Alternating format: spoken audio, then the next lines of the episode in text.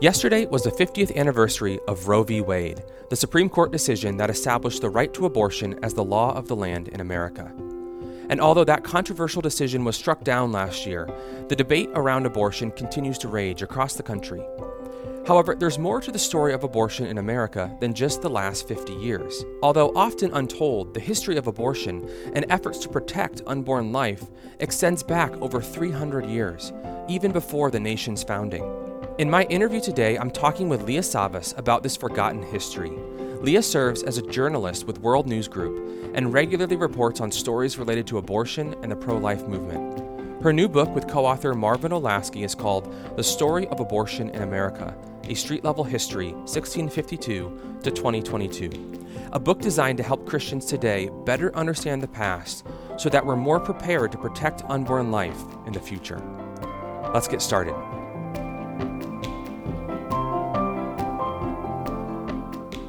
Well, Leah, thank you so much for joining me today on the Crossway podcast. Thanks for having me. So, you're a journalist who's been reporting on abortion in America for a number of years now. And obviously, the biggest news related to this issue today is the Supreme Court's recent decision to overturn Roe v. Wade, this really famous legal case that, that kind of set a tone, set a trajectory for the abortion conversation in America for many years. Uh, I just wonder, what was your initial reaction to that news as it broke? Again, kind of coming from your perspective as, an, a journal, as a journalist who's covering this issue. I definitely, when I heard about the leaked draft opinion in May, I was pretty surprised. I wasn't expecting a full overturn of Roe v. Wade. I was um, trying to stay a little tempered in what mm. I was mm. expecting. So I thought it would be upholding the Mississippi law protecting babies after 15 weeks but a more narrow yeah, upholding more narrow. of that law. Mm-hmm. I didn't think it would be a total overturn of Roe v. Wade. So it was definitely a moment of kind of shock for me mm. to see that written down by Justice Alito. Obviously, it was ju- just a draft, and that's what everyone was saying leading up to the final release of the opinion. Everyone was like, it's just a draft, so we'll have to see what they say. But when it was eventually released that it was the full overturn of Roe v. Wade, I was like, what is going to happen now? Yeah. It's yeah. totally uncharted territory. So many things will be changing. And that's exactly what we've been seeing the last few months. Mm, yeah. So then take us back a little bit to what your reporting has been like on this issue over the last few years. So you work for World News Group, and as uh, you in particular cover the abortion issue. Is that the main focus of your work, or are you also looking at other things? Yeah, that is the main focus. I am the life beat reporter at World, so sometimes I will also write about euthanasia. Hmm. Sometimes things related to just death, I guess. For instance, so you have some some really difficult things to be covering. Yeah, that's true. For instance, there was a boy in the UK that recently was pulled off of life support. So like I follow cases like that. Mm. Um, but abortion does tend to be my main focus. Um, and, and, when it comes to abortion, we can often be so focused on that legal side, on the laws that have been passed or been repealed, and the the court decisions that have an impact on all of this, and, and rightly so. Uh, but you and your author uh, on this new book, Marvin Olasky, uh, you note in your book that the legal history of this issue of abortion in America is really only like 10% of an iceberg that you see from a boat. The 10% that's sticking up above the surface, that but that below that 10% is 90% of that iceberg, and that's more of the, the street level history of this issue. Now, I wonder if you could explain that a little bit more. Like, why is it that the legal history, if we're overly focused on that, we might miss the bigger picture? Yeah, so when we talk about the laws and the politics of abortion, it's easy to speak in generalities. But when you actually look at who's um, behind these new laws that are coming up in early America, who's behind the cases of abortion that led to laws, you can really see how abortion affects individual lives mm. and it affects individual humans, especially, you know, the unborn baby that's being aborted, but also the community around that baby. So it's important to think it in those terms because then we're able to really see the effect of abortion and understand that it does affect individuals. Hmm. Yeah, I guess speak to the maybe the pro-life person listening right now. Um, you know, how, how would having a more street level view, so to speak, of this issue, of the history of this issue in our country, how would that help him or her to maybe better understand the broader topic? It definitely can help with compassion, having compassion for not only the woman who is going through a difficult pregnancy, but also the baby who is facing a life or death situation, even though we can't mm. see that baby hmm. necessarily mm. unless through an ultrasound screen. But kind of having that thought of the individuals and how the laws actually affect them, we can really think through more what does a law mean when it when it allows for abortion. For instance, in the book there is one part where I got to write about this woman named Hannah. She's a 20 something who already has two kids. She's not married and she found out she was pregnant with another child. And at the time she found out she was pregnant, she actually thought that abortion was illegal in her state. And this was before the overturn of Roe v. Wade, but she's in Texas and, you know, they had the heartbeat law that right. was going into effect in 2021. She thought it was already in effect. But then when she discovered it wasn't, she said it just added a whole nother level of difficult decision making to her situation where before she thought, no way, I'm not going to get an abortion. But mm. now that she recognized that it was legal, then the people in her life who thought that she should get an abortion because it was the most obvious solution to her situation, she eventually gave in and did begin the chemical abortion process. Now, fortunately, she was able to take progesterone treatments to stop the effects of the abortion. Mm, so she, she changed saved, her mind. Yeah, she saved the baby ultimately, but without that support of the law, like prohibiting abortion, and a community actually supporting her in the unplanned pregnancy rather than pressuring her into getting an abortion without that was the obvious choice. Mm. So when we like see situations like that, we can really understand what effect the laws have on individuals mm. and the hmm. choices that they make.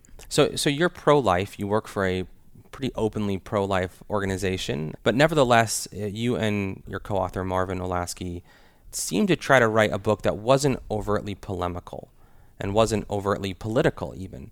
So why why was that? Why make that decision? Well, we want people to read it and actually hear the stories that we're telling.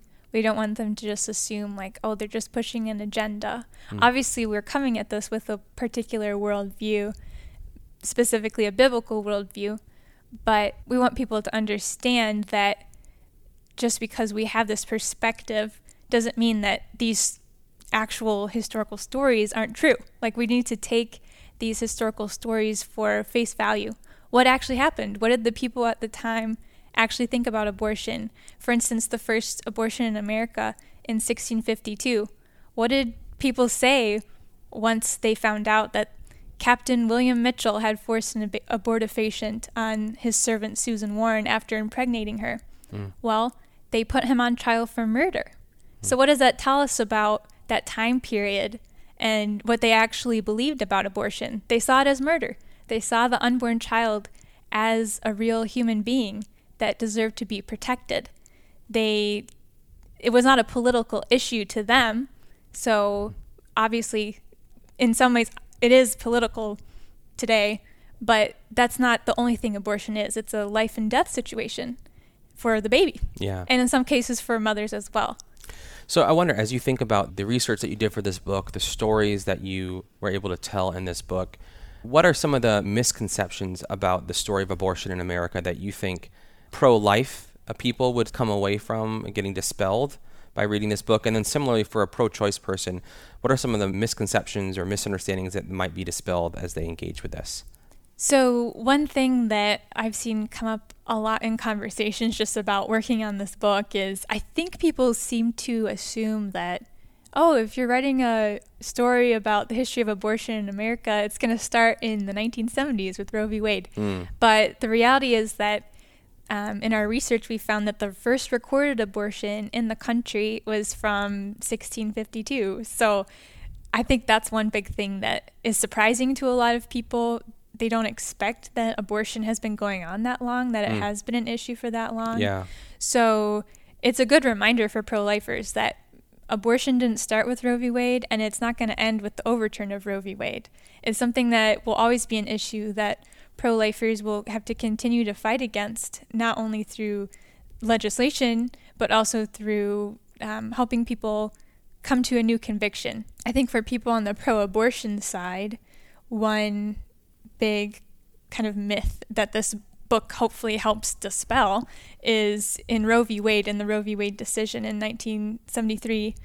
Um, Justice Harry Blackmun wrote that well, he asserted that basically up until um, the 1800s, sometime in the 1800s, abortion was acceptable in early America up until quickening, which is about five months when the mother can start to feel the baby inside of her. Hmm. And he kind of makes this assertion that, oh, yeah, in America's tradition, it was acceptable. But we're able to look at these stories of these early abortions from the 1600s, such as the case of Captain Mitchell and Susan Warren that I mentioned earlier. And we see that these abortions are happening, but it's obviously not acceptable based on how the community is responding, based on the fact that, for instance, Captain Mitchell goes on trial for murder. You know, mm, if yeah. if abortion was acceptable up until quickening, then why would he go on trial for murder? And I guess we have an even better example a few years later of another case where a woman has an abortion. A community member actually, I think a midwife is there and sees the unborn baby after it's aborted and says that it was about three months. So that's obviously before quickening. But that the man who forced that abortifacient on the woman also went on trial for murder. Hmm. So we have a very obvious example there of a pre quickened child who is aborted, and the person behind the abortion goes on trial for murder. So, right there, Justice Blackmun's assertion kind of falls apart with those examples. Yeah. So, that's actually a really good segue into a conversation about just all the different periods in American history that we often don't think about. As you said, we, our our memory today of abortion often just goes back to the 1970s. Uh, but there is this longer history back all the way before the founding of our country where abortion was being discussed and debated and was controversial at times. And so you divide the book up into a few different parts that focus on different historical eras. And that first era sort of starts with before the founding of the country all the way up through the the middle of the 19th century. And you summarize that era as a time when abortion was unsafe, illegal, and rare. I wonder if you could unpack those three words and, and explain why it is that those kind of characterize maybe the country's disposition towards abortion at that time. Yeah. So, definitely in early America, obviously, we don't have antiseptic procedures. There's um, not a good sense of actually the science involved in in unborn life and in abortion. We don't have antibiotics for cases where someone gets an infection. So it really was pretty unsafe. So mm. it was usually in cases of great desperation that someone would actually get an abortion or like I mentioned before a couple times Captain Mitchell forcing an abortifacient on Susan Warren. He hid it in a poached egg. So that was an example where she wasn't desperate, but he really forced that on her. So we see, you know, it was really dangerous and it wasn't accepted. People would go on trial for murder for being involved in these abortions. In a lot of cases, they just simply weren't able to prove the murder because often they couldn't prove the pregnancy. There wasn't enough to really kind of lead to that conviction. Yeah. But they had, the community definitely did not approve of these abortions. Captain Mitchell, for example, was not allowed to hold public office again, and he had kind of had a political role before that. He had to pay a big fine. So, definitely, I think the dangers involved and the community pressures against abortion made it very rare as well. Yeah. So, where do we learn about these kinds of historical cases? Like, especially going back that far in our history, what are the primary sources? Uh, of documentation where we learn these stories? Yeah, so a lot of the very early stories come from the archives of Maryland, the historical records of the air, area, just looking through court records, court documents, pointing out. And, and through those court records, we can hear what a lot of witnesses, people from the community, were actually saying about the abortion. Because those were recorded yeah. as well. Yeah. So we have even Susan Warren, like her reaction to the abortion, where she says that the extramarital pregnancy itself was a great sin, but then she called it a greater sin to make that pregnancy go away. So mm. we kind of see what was going on in her mind and her concept of what is acceptable and she she saw that this was wrong. Mm. So then the next era that you and Olasky explore in the book is is sort of the period between the mid 1800s to kind of the end of the 1800s, somewhere in there. And you describe that time as a time of specialization. What do you mean by that? So we have some abortionists who become very skilled at what they're doing. One abortionist was described as having million dollar hands, mm. um, just really steady hands, very capable at what they're doing. When a when an abortionist knows what he or she is doing, they're able to result in just one victim of the abortion rather than two. So by that I mean just the baby dies, not the mom. Mm. So as this specialization increases and continues, abortion is becoming more and more safe. And for the mom, obviously not for the unborn child. We also see abortion doctors, or I guess I shouldn't say doctors, but abortionists who make lots of money yeah. doing this. Yeah, I was going to ask is is that a motivation for the growth of this industry, so to speak? Is it did it become lucrative for some of these doctors? Yeah, it definitely was a money maker for a lot of abortionists, and we have Madame Restell, for example, just described as having all these furs and fan- a fancy house. You know, we kind of get to see her lifestyle. Um, mm. And that was, she was operating in New York before abortion. You know, abortion obviously was not legal at the time that she was performing these abortions, but she made lots of money off of them. And she also was able to prevent prevent the city from enforcing the laws against her by paying off oh. people in high wow. political positions. So bribing and, people. Yeah, yeah. yeah wow. So. So the, the next era that you explore is 1871 to 1940, which you title supply side, demand side. So what are you getting at with that? Those are kind of economic terms. Um, what's behind that? So the supply side is do we have abortionists who are performing these procedures? Demand side, do you have women who are seeking out abortions? Christians and other pro life people in communities in this era were opening up organizations to help women who are facing difficult situations, facing unplanned pregnancies, organizations to help men who are moving to new cities and don't have accountability with their families because they've moved to a new location. So these organizations just help make sure that men and women are making wise decisions, that they're not being promiscuous with their lifestyles. And if they are, they also provide opportunities for these people to continue pregnancies even when they're unplanned, hmm. um, to de- decrease the demand for abortion. And so the- these were almost like precursors to today's crisis pregnancy center. Is that is that a fair way to describe them? Yeah in a lot of ways. And we do especially see examples of like early maternity homes run by pro-life women who not only want to protect unborn life but also want to help bring about a change in the women that come to them they want to see a change in their in their hearts mm. and help them see the value of a more godly lifestyle like following God's word and the value of prayer so those are definitely really crucial in this period to decreasing demand for abortion as you know we have these people who are more specialized who are good at what they do you know who can pay off politicians and police officers to prevent themselves from being arrested when you have that increased supply you know you want to fight against the supply by decreasing demand yeah yeah so were a lot of these organizations explicitly christian and were they kind of taking that. We, we think of crisis pregnancy centers today, and they often have a pretty holistic approach to helping these women who are in crisis, helping these children who, who have needs, whether it's job training and other kinds of economic security measures. Is that the approach that, that these organizations took back then? Yeah, a lot of them were run by Christian people. Um, so it ha- has been kind of a continuation to the present day where we see a lot of pro life pregnancy centers run by Christians or maternity homes run by Christians.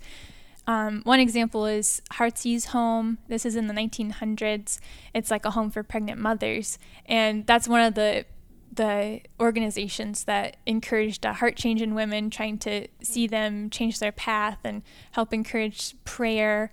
And it had so it has very strong religious connections, but even some of the reporters in the area who were kind of reporting on this home, they saw the value of it and thought, mm. wow, this is something we really should report or support as a community.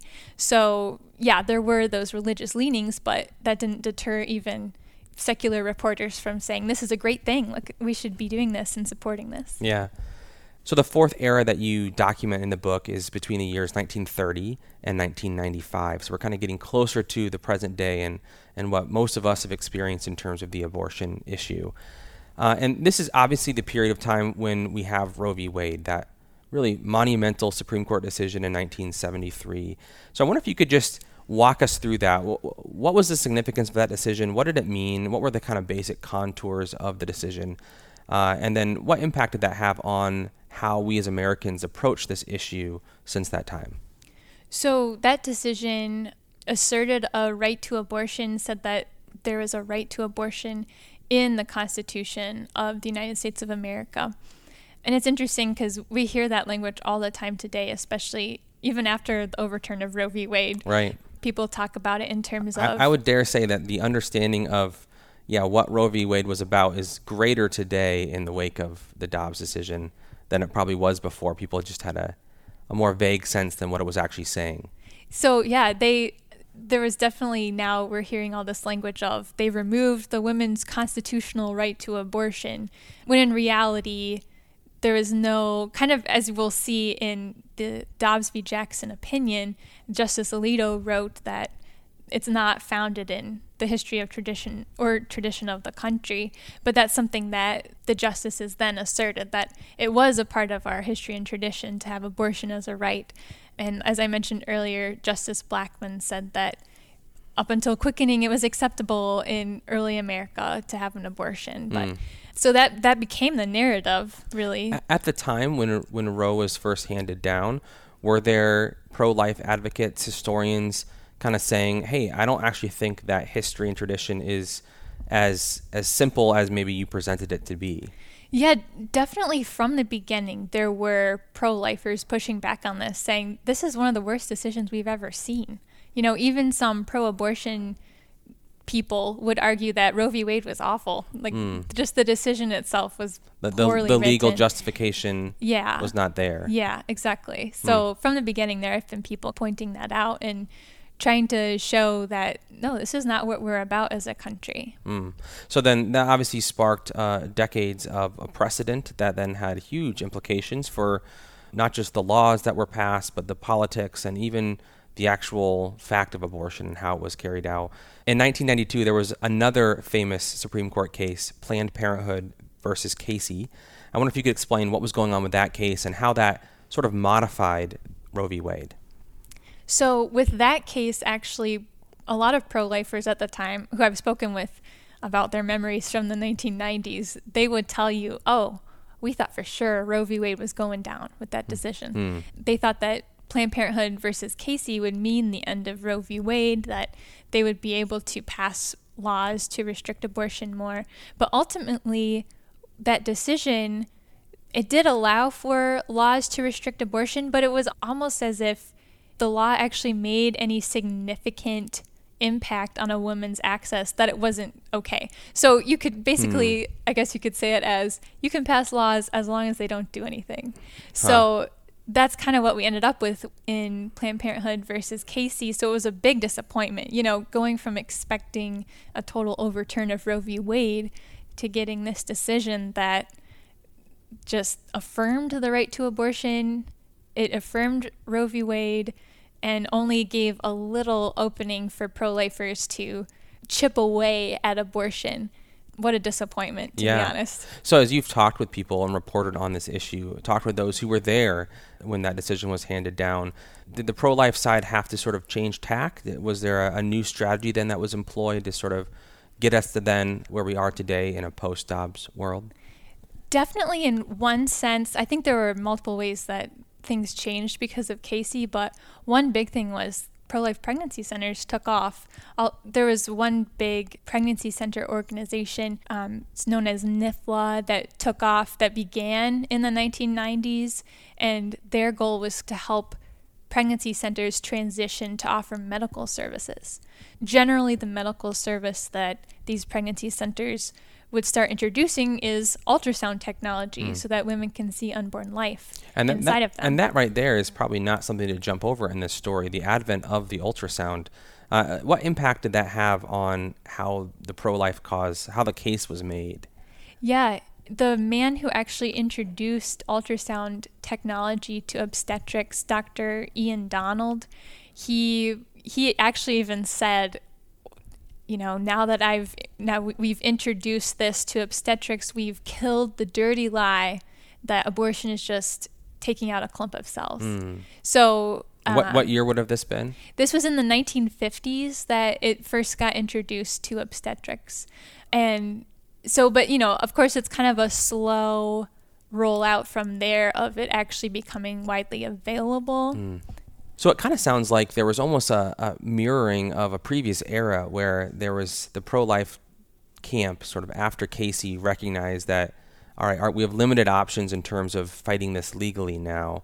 So we're going to sort of again attack the demand side by starting these pregnancy centers. Mm-hmm. Yeah, definitely. It was kind of an attack on the demand side, and with the focus on switching pregnancy centers, because there were already centers offering services to women like more of material help, mm. but this shift in the 1990s was towards doing the medical services, helping women get free ultrasounds so they can see unborn life inside of them. Kind of doing what the 1939 World's Fair did in showing those mm. sculptures of unborn babies, yeah. except this is your own baby inside of you. We see these popping up, these pregnancy centers that offer medical services. And at the same time, like people my age, I was born in the 90s, and we grew up seeing ultrasound images like in scrapbooks. Yeah, you know, it just becomes normal. yeah, it's a, a, very everyday sort of thing, pretty much what an unborn baby looks like in a way. Mm. And as the technology advances, you get more details. Now we have 3D ultrasound technology where you can really see wow, that looks just like a picture of a baby that's born, you yeah, know. right. So, as that's happening, people are becoming awakened to the reality of unborn life, but we still have a strong like pro-abortion side where saying, you know, it doesn't matter if it's life, it's it, what matters is the woman's life and mm. is this what she wants. Mm-hmm. So then the the final chapter or final section of the book is titled "Still Unsettled," and it explores the years you know mid '90s all the way through today. And I, I wonder if you could help us to understand the last couple decades, which I know has been your focus of reporting and work. H- how has that conversation changed since that time? Yeah, definitely as ultrasound technology has spread and the knowledge of unborn life has spread, you see more of an acknowledgement of the reality of abortion, but also some hard heartedness from people on the other side of the aisle who, yeah. who, like I said earlier, they think, well, abortion it's the best option for the woman. Because it seems like on the pro life side, there was hope that with medical technology developing and our understanding of life in the womb growing and increasing, and certainly since the mid 90s, there have been huge improvements in our understanding of what's actually happening and our ability to see what's happening. There was hope at a time that maybe that would help to reduce the public acceptance of abortion, but it doesn't seem like that really happened. Yeah, I think in part just based on what we've tracked in the book is it also goes back to what our understanding of scripture is and what our understanding of what God says is. Because in early America there's definitely more of a concern for God's word for obeying God's law. For instance Captain William Mitchell who was involved in that very first abortion that we found records of in the 1650s the community around him, and actually one of the prosecutors in the case got after him for blasphemy, actually, because mm. this man just uh, he basically asserted that Jesus and the Holy Spirit are just a man and a pigeon, and you know he didn't take God's word seriously. He didn't yeah. take Christ seriously. And, and that right there was a problem for everyone. Yes. So yeah. they automatically saw that, well, there's a problem with this guy. He's rejecting God's authority. Uh. But today, there's definitely less of a concern when it comes to biblical matters. We even see a small I I guess I don't know the exact size, but there is a subset of churches, self-identifying Christian churches that where pastors support abortion because they think, "Oh, well, God created us with free will."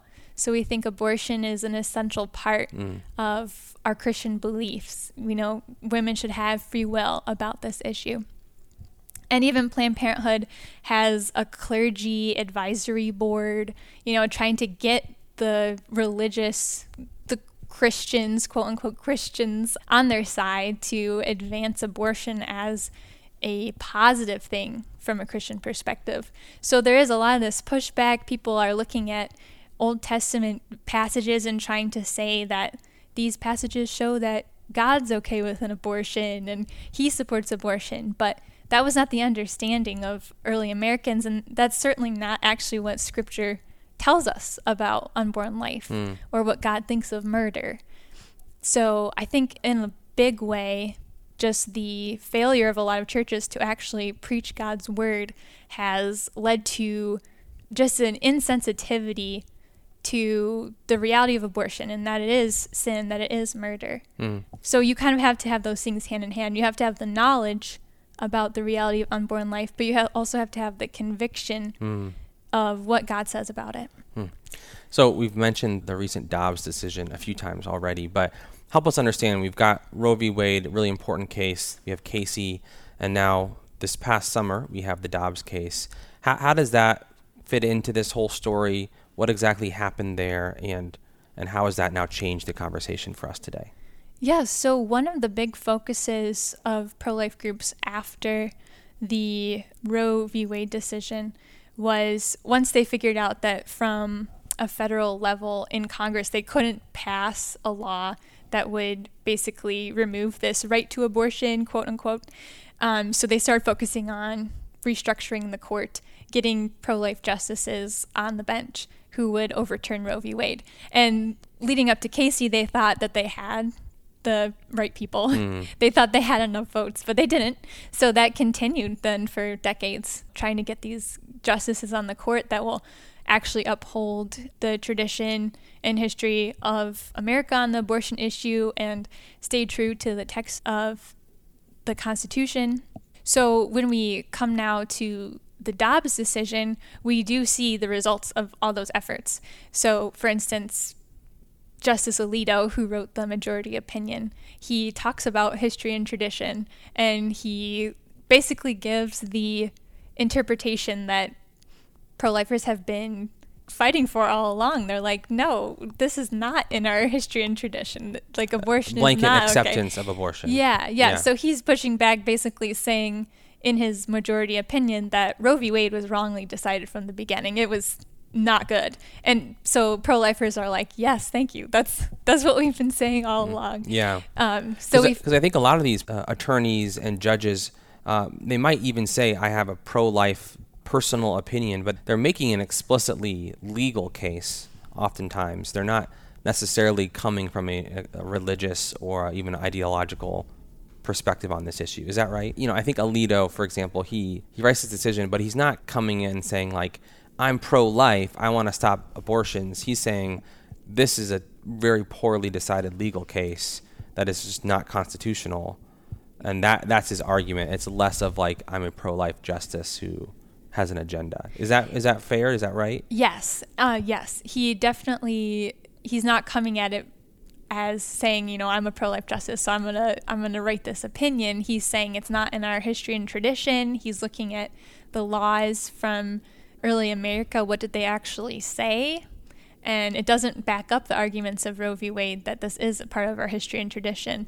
But another interesting thing, the dissent, they have I mean, it's a well-written dissent. They ask some hard questions, but one thing that they ignore altogether is the reality of the science of unborn life even before Roe v. Wade, doctors already knew that life begins at conception. Some doctors, of course, still supported abortion before Roe v. Wade, but other ones opposed it because they knew that it was ending an individual's life. It's their second patient. You know, that unborn baby is the second patient. Mm-hmm. But now, I mean, we're even more without excuse with the Dobbs decision. We have all these years of ultrasound technology, of science, advances in science and medicine to understand human life. So, really, there's no excuse for the dissent to absolutely ignore the question of human life. They don't touch on that question at all. So, in their efforts to assert this right to abortion, they're totally overlooking all mm. of these advances in science and technology that just affirm what we've known all along that unborn life is human life and it is extinguishing a human life to commit an abortion. Hmm. So, as you have reported uh, over the last few months and talked with pro life people, what's your prediction for how the pro life movement will change and how the story of abortion in America will change going forward in the face of Dobbs?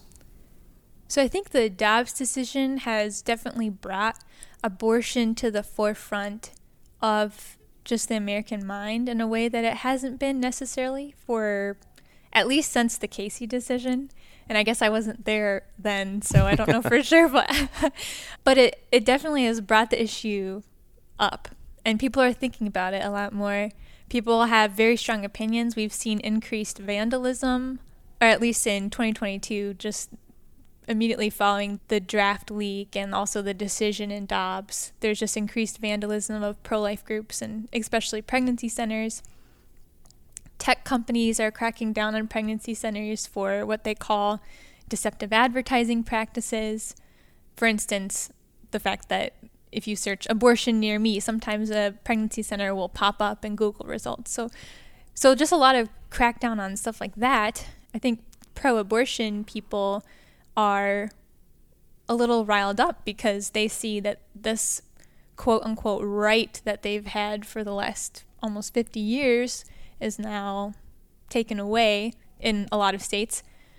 So they're they're going to be fighting probably in a way that the pro-life movement has been fighting the last 50 years to overturn Roe v. Wade. They're probably going to continue fighting to reinstate something like Roe v. Wade. So we'll have to keep our eyes on at the federal level what happens there.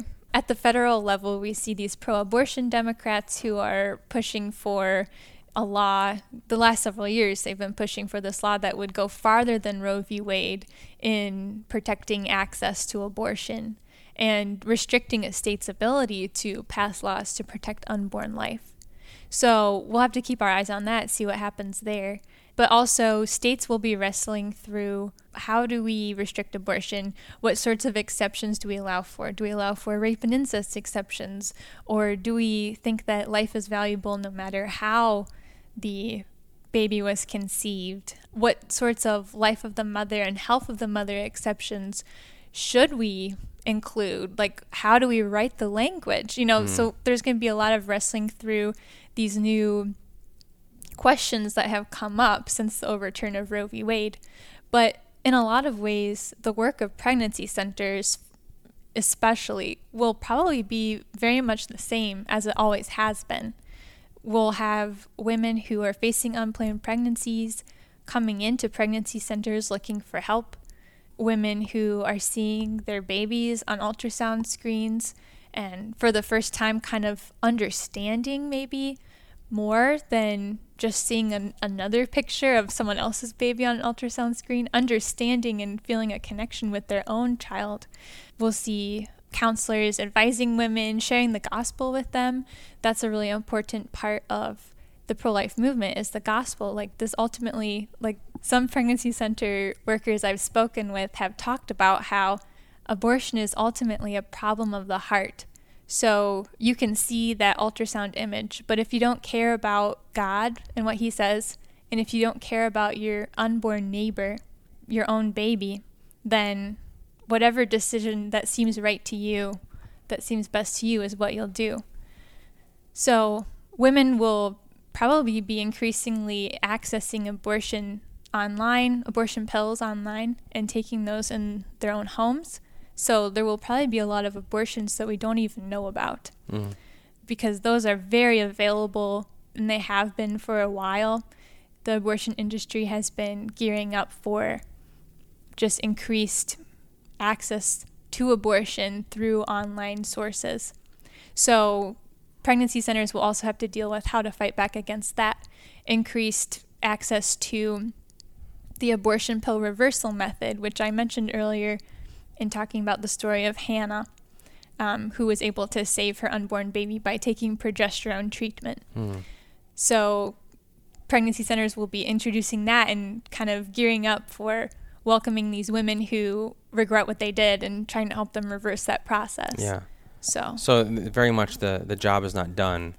Uh, there's much more to be done yet. yes, lots of new questions, but also a lot of old problems Yeah. that are just continuing. Yeah, I, I've heard some pro-life people just speculate that they worry that perhaps the pro-life movement could fracture to some extent, could sort of start to disintegrate and not be quite as unified and coordinated in the wake of Dobbs because Roe v. Wade was this big thing that kind of unified a movement. There was a lot of agreement about how that was legally not a good decision and how it, it sort of usurped the democratic process on this front. Do you think there's truth to that? Have you seen evidence of that in your reporting that there's going to be different people doing different things and it might ultimately water down the impact of the pro life movement? Yeah, I think that will definitely be something that continues, but I wouldn't say it's new. I think it's been going on for a while already. There have been different groups that push for different sorts of laws from the beginning.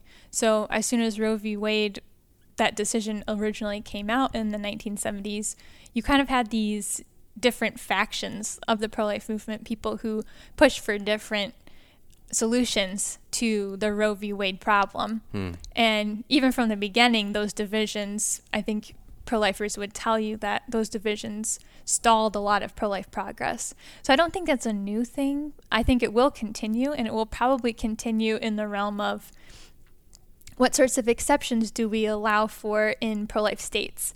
Obviously, there will be a lot of still pro abortion states like California and New York that will just allow pretty much unrestricted access to abortion.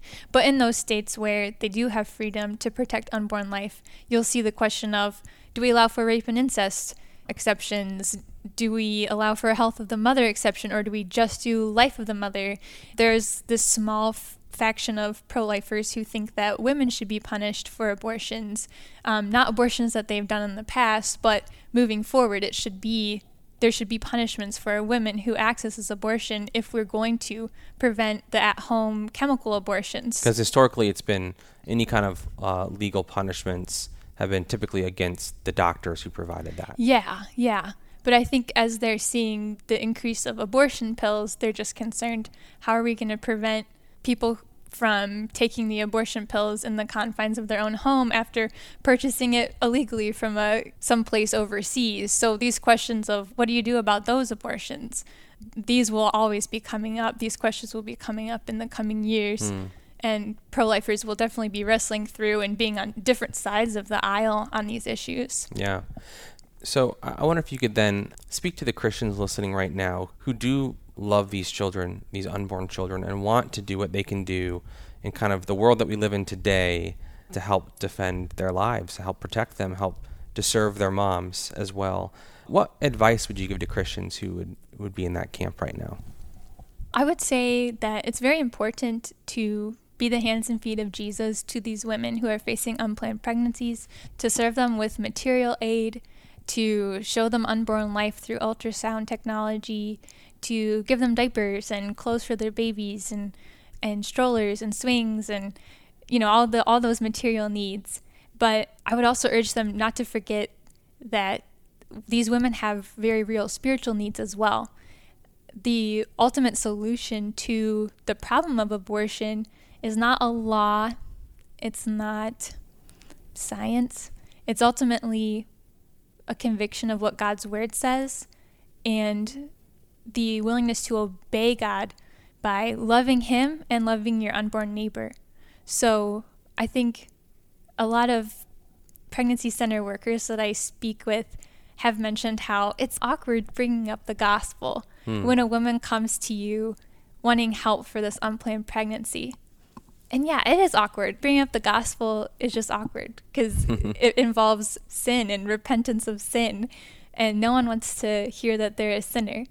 But without hearing the bad news, you can't really understand the good news of what a powerful God we have and how Christ has taken the punishment for sins, including abortion. And if we repent and accept Him as the as our Savior, then that is ultimately the best decision we could ever make, even more important than becoming pro life. So I think that's a really important message, not only for women who are considering abortion, but especially for women who have already had abortions. Um, I've talked with women who feel so much guilt because of what they did and knowing that what they did was murder. They, they were involved in killing their own child. What, it, what an incredible amount of guilt to deal with.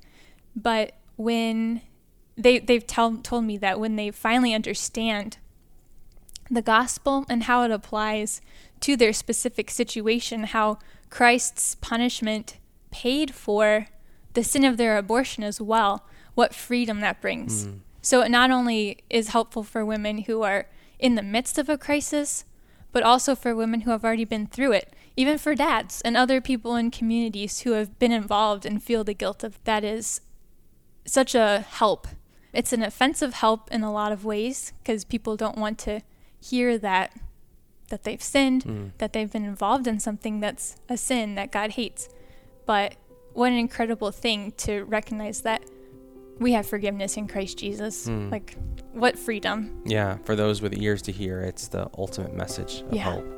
Well, Leah, thank you so much for giving uh, us just a little bit of a taste of the complicated, the difficult to read at times history of abortion in America, uh, and then for helping us understand even the moment that we live in today. Thanks for having me.